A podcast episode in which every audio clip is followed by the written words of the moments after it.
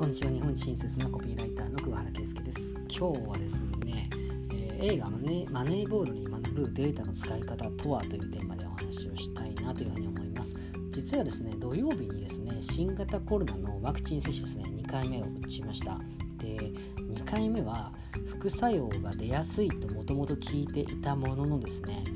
今回はですね熱が38度まで上がって昨日はですね1日寝込んでたんですよね。で今日の朝になってようやく平熱に戻ったんですよ。でまだね腕の痛みとかちょっとあって本調子ではないんですけど、まあ、少しずつ動けるような状態になってきてるかなというふうに思ってます。でねまあこの話はどうでもよくてで熱が熱で動けない時にですね、ま、ネットフリックスで、まあ、ブラッド・ピット主演の「マネーボール」って映画見たんですね。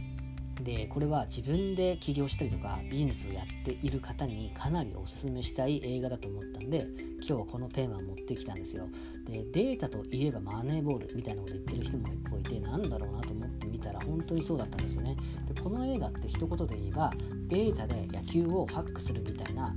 実話に基づいた話なんですね。で今日はねこの映画から学んだデータの使い方について、えー、話をしてみたいなというふうに思います。で映画の内容をねちょっと簡単に紹介するとブラッド・ピットはねメジャーリーグの弱小球団のゼネラルマネージャーなんですかね。そういう役割をやってるんですね。で資金がないんで、まあ、いい選いい選手をねどんどんどんどんね引き抜かれて今苦しい状況で戦ってるんですよ、まあ、一時期の日本でいうと広島カープみたいなですよね。でそこにとにかくね数字に強い野球未経験の、まあ、統計学に長けたようなね、まあ、コンサルティング的な男性が登場するんですよ。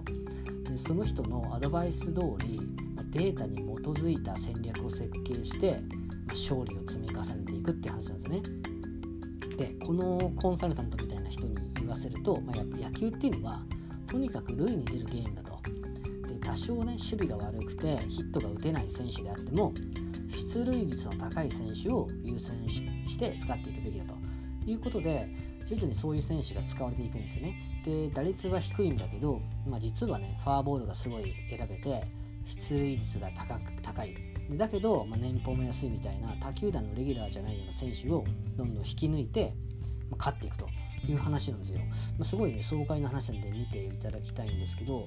まあ、今日この話から言いたいのはね、まあ、データの使い方なんですね。で多くの人はねこのデータの中に答えがあるっていうふうに考えてるんですね。で広告がいい例ですよね。広告とかを自分で出稿できる時代なんで自分で出稿したことある人っていうのは分かると思うんですけど必ずこの表示回数だったりねクリック率とかね制約率みたいな数字を嫌でも見かけると思うんですね。だけど人間が分析してる限りその解釈っていうのは異なりますし、まあ、結局答えは一つじゃないわけですよ。でデータを見る前に仮説を立てることっていうのがここではすごく重要だと思うんですよね。例えば広告のクリエイティブを変更してクリック率が上がるはずだと思ってデータを見るのとただ漠然と見るっていうことでは検証だったりとか対策を立てるスピードっていうのも大きく変わってくるじゃないですか。で講座をやってる方がねよくアンケートを取るんですけど、まあ、生徒さんが例えばね生徒さんがあんまり満足していないんではないか。じゃあどこが悪いのか結果を見てみようっていう仮説を立てて見るとねそうじゃなくてただ漠然と結果を見るのでは全然その後のアクションとか戦略を設計の仕方とかそういったことが変わってきちゃうよってことなんですね。なんでデータに頼るんじゃなくてデータを見る前に仮説を立てて検証しようよっていうことを今日はあのお話をさせていただきました。是非映画マネーボール見てみてください。今日も最後まで聞いていただきましてありがとうございました。最後にですねもしよろしければですね、えー、概要欄から3日間にわたるねランチェスター戦略×コピーライティングというですね動画セミナーの方を、えー、お送りしますのでぜひメルマガ登録の方よろしくお願いします。最後まで聞いていただきましてどうもありがとうございました。